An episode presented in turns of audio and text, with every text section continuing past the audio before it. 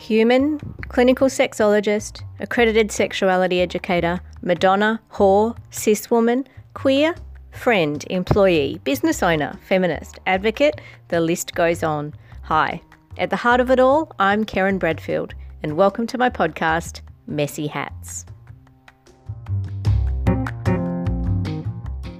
I'm going to go ahead and guess that you wrote really positive words that you wanted them to, in adulthood, have healthy relationships, to have pleasurable sexual experiences, to be safe and confident in their identity and their worldview. Those are the things that, regardless of what kind of family or what kind of um, other kinds of things that are going on, it's those values that we have to be clear about. And so when we get to this first thing of why does it feel so hard?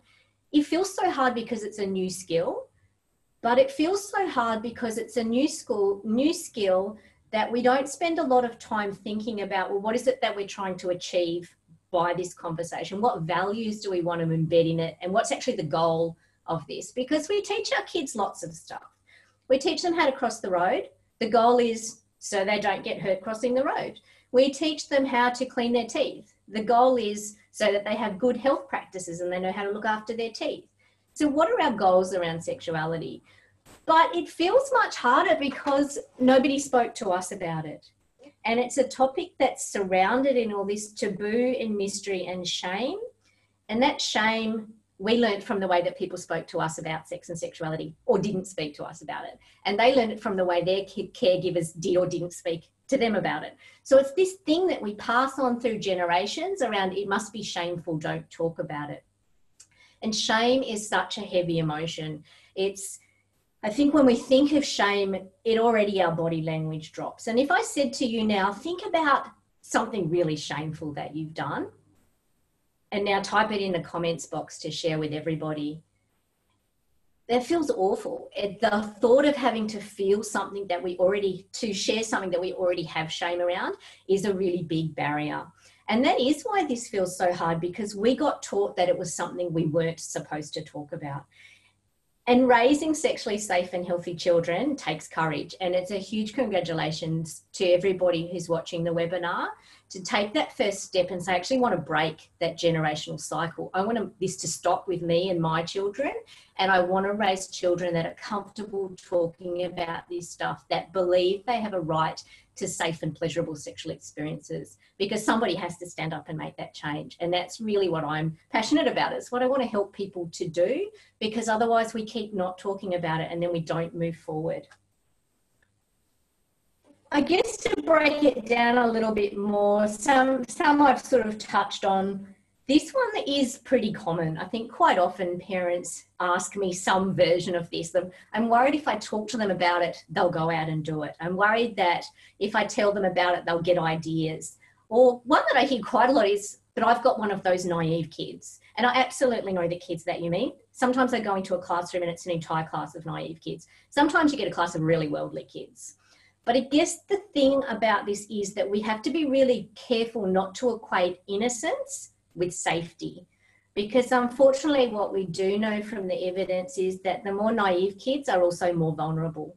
So, again, it's going back to those values that you wrote down in the previous activity and thinking, actually, what do I want? I would rather have these uncomfortable conversations and maybe risk my child having a bit too much information rather than pretending it's not happening and actually just teaching them shame and secrecy.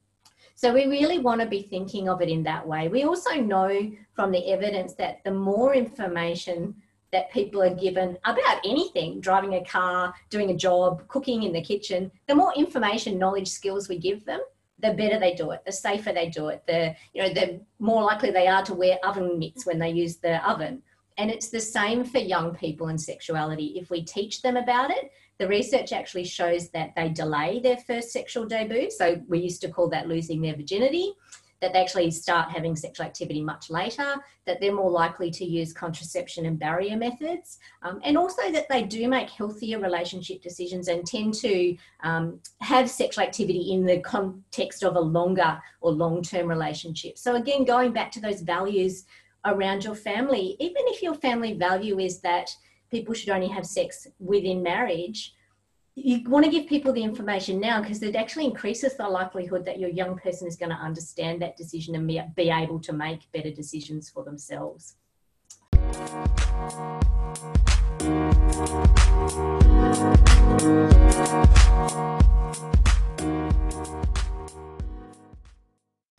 The other thing about this is that kids already know about sex and sexuality. So just because you're not talking to them about it and they're not asking questions, don't think that that means they don't know anything about it. You want to know who's told them that and you want to know what it is they already know. And we'll get to that a little bit more. So, another barrier is that parents are often worried that they won't know the answer. And this one, I, I do absolutely empathize with. I'm a parent myself, but I also think, and I do say this to parents when they say, What if I don't know the answer? The response to that is, But that hasn't stopped you before. And I remember really clearly as a kid asking my dad, Why is the sky blue? like people do. And he said, It's blue because the color reflects off the water. I believed that until Google was invented. You know, not knowing the answer doesn't stop parents from saying something. Um, I'm not saying that you should make up answers around sexuality, but I'm saying that you shouldn't let that fear be the thing that holds you back. That you actually have a really great opportunity to just be honest and actually say, you know what, I don't know the answer. Maybe we can go and find that out together. You also need to think about this as what are you trying to teach? It's actually those values, not the ins and outs of sexuality. So if a child says to you, why is the sky blue? You can say, I don't know, but gee, I enjoy looking at it. I think the outdoors is amazing because you've actually passed on a value about how you find joy and what you love about this world. And you've admitted that you don't really have the answers. And sexuality is the same. It's not having to explain everything in really minute detail. It's an opportunity to share what's important to you about those things. This is the main one, right? And we touched on that before. Why is it so hard to talk? Because nobody told us, and we carry all this kind of stuff inside. And it's, you know, maybe somebody told you that your body wasn't normal. Maybe you were told not to masturbate while a sibling of a different gender was allowed to. See the value that's woven in that around people's bodies. You know, we learn this embarrassment, we inherit this shame and then we add to that that many of you might be survivors of trauma yourself, and that does make it complicated. It's the secrecy and shame of that as well that's so hard to overcome. So we want to be really chipping away. And if we go back to what I said before, you know, share something shameful you've done, it's hard to think, I have to put this whole story out there. But tell me one word related to that. Now tell me another word. And when we start to chip away at it, and the reaction to that is not shock and horror, when people actually listen and don't judge us, that's when all of those layers of shame and sex, and it's exactly the same with sexuality education. And this one is we think somebody else is providing it. I guess we're in a bit of a unique situation now too around schooling, but schools do and don't offer it. Sexuality education is certainly a compulsory part of the Australian curriculum. It's woven into the HPE stream, um, and that's from year prep to year 10. It's also part of 21st century skills in 11 and 12. But schools teach it by delivering one hour a year, if that.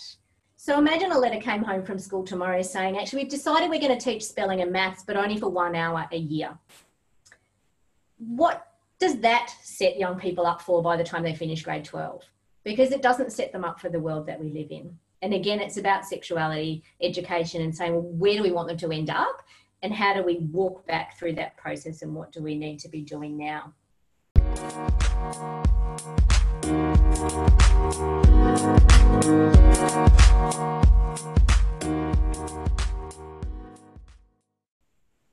And I just love this quote because if you aren't talking, you're the only one who isn't. We don't live in a vacuum. So if we're silent, that cacophony of voices that's sending all those other messages about relationships and sexuality is louder than you.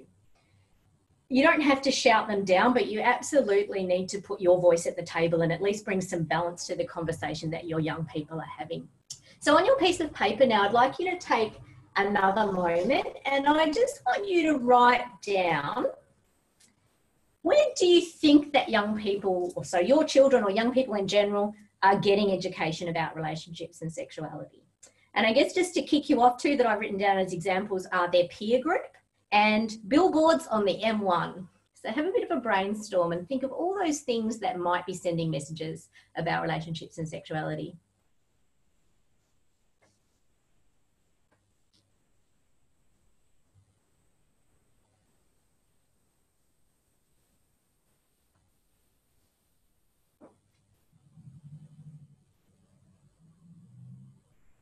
And as you write that list down, look at the values that you wrote up above it on that piece of paper.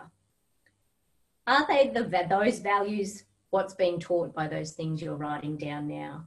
Does the billboard on the M1 reinforce your values for your family? Is the peer group on the playground reinforcing your values for your family? And I think that does really show how important it is as parents and carers that we bring our voice of some form to the table.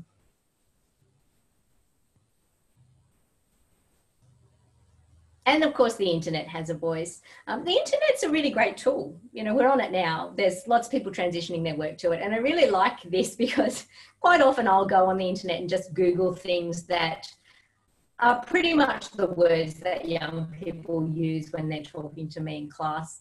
Um, and when will my doodle grow? So that's a pretty common question that I get asked. Lots of young people don't know that a doodle is called a penis, so they would type this in.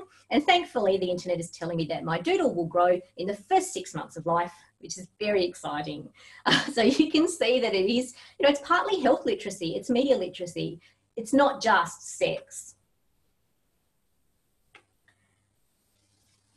And so another question that I quite often get asked by parents is how do I get started? And the answer to this one is that you already have. You've already been teaching your children lots of great things about their bodies, about life, about relationships. So we need to really stop thinking, oh my goodness, I haven't done anything at all. Now it seems like this huge thing. And actually looking at all those little wins you've already had, all the things you've done as a parent and carer that actually already supporting sexuality education. And a really important part of that is to just fundamentally shift what we think sexuality education is and what we think sexuality is. I very rarely use the word sex, and, and people who have heard me speak or follow me on social media will realize that the word sex is not uh, does not appear very often. And the reason is that sex is a largely redundant term. It relates to maybe what kind of biological genitals people have and maybe putting a penis in a vagina. But its sexuality is this huge breadth and depth of things. And when you look at that list there, you've already taught your children lots of things about that list. The second thing that we need to do to get started is to take off our adult lens because when we look at sex and sexuality through the eyes of an adult, A, we see it as something shameful if that's what we've been taught, but we also kind of see that um, the, the more i guess the more dirty side of it that it is actually this kind of exciting and pleasurable thing that maybe it's a little bit hard to explain to kids we don't need to explain that to kids we need to see what sexuality is through kids eyes and i want to give you an example of the pleasure one because it just it absolutely made me giggle. It was probably about a month ago, and I was walking down the street, and it was one of those really windy, warm days.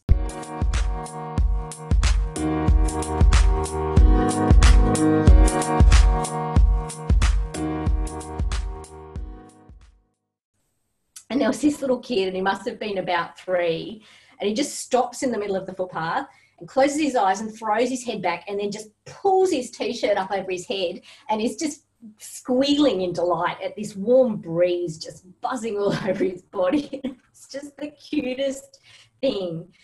But that was pleasure that was absolutely pleasure. That was a teachable moment about pleasure. That was a person experiencing pleasure in their body, and that was a person who was being really present.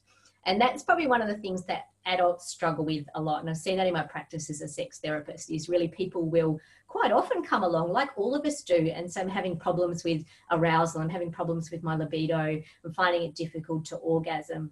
And when I say to people, How else do you experience pleasure in your life? Quite often people can't answer that. And that might be something for you to have a think about or talk about if you've got a partner. What other ways do you experience pleasure that have got nothing to do with sex? When was the last time you felt that warm breeze and pulled your top up and just let it take over your body? Because um, those are the experiences that are really setting up the foundation for healthy sex lives and healthy sexuality. So, teachable moments, I kind of just touch on them there. And they're a really good way to get started because they're nice and easy. And again, it's if we're clear about what it is we're trying to teach, these become much easier. And I guess if we think about that example of the little boy pulling his top up, the parent just stood there and waited. And that was great because it just let the child revel in it. There was no need to put a value on that. But a parent could also have said, Oh, don't be so stupid, we've got to go. And that kind of sends the message that maybe pleasure isn't important, that maybe we shouldn't do those kinds of things that let our bodies experience joy and sensation. Uh, so it is really being clear about what are we trying to communicate and just being a little bit more aware of that. I've just put some examples down around what are teachable moments. There are always teachable moments, and there is a downloadable worksheet on the Open Book Project website, uh, so you can download that for free and just have a bit of a read through. I love Riverdale, bit of a confession. Um, I just think it's a great show because it's bad, but also because there's so many teachable moments in it. And especially if you've got adolescents in your house, um, there's so many teachable moments in that, ranging right from an example that I give in the worksheet is why don't they look like teenagers and why are they so sexually active? Right through to the different kind of peer dynamics that happen, um, the different judgments that are made about people's sexuality. So it's looking at that richness in our world. Don't be afraid to ask your child how they think babies are made. Um, and I kind of challenge you to do this because the answers are fascinating of how they actually think that happened. And I guess this is where we've got the advantages as parents and carers. If we have got our fear hat on, and I say to you, go and ask your child how you think babies are made, your fear hat's going to go, I could never do that. What if they want to know how the penis goes in the vagina and all this stuff happens? And then you take your fear hat off and go, my four year old is not going to turn around and go, Why? How do you think babies are made? And ask for more information. They just don't. So it is about this talking to your child the way you normally talk to your child. You've got this. It's you talk to them in age appropriate ways all the time and have been doing since they met you. So don't be afraid of asking these questions because you will really learn a lot about what it is that your child knows.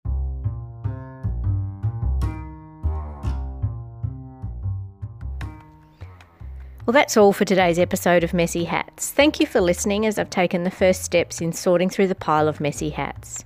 Join me every fortnight as I talk about vulnerability, authenticity, radical intimacy, and the experience of our sexuality. Make sure you subscribe to the Messy Hats podcast so you never miss an episode. And if you haven't already, stop by goldcoastsexology.com.au for more discussions, training courses, and resources.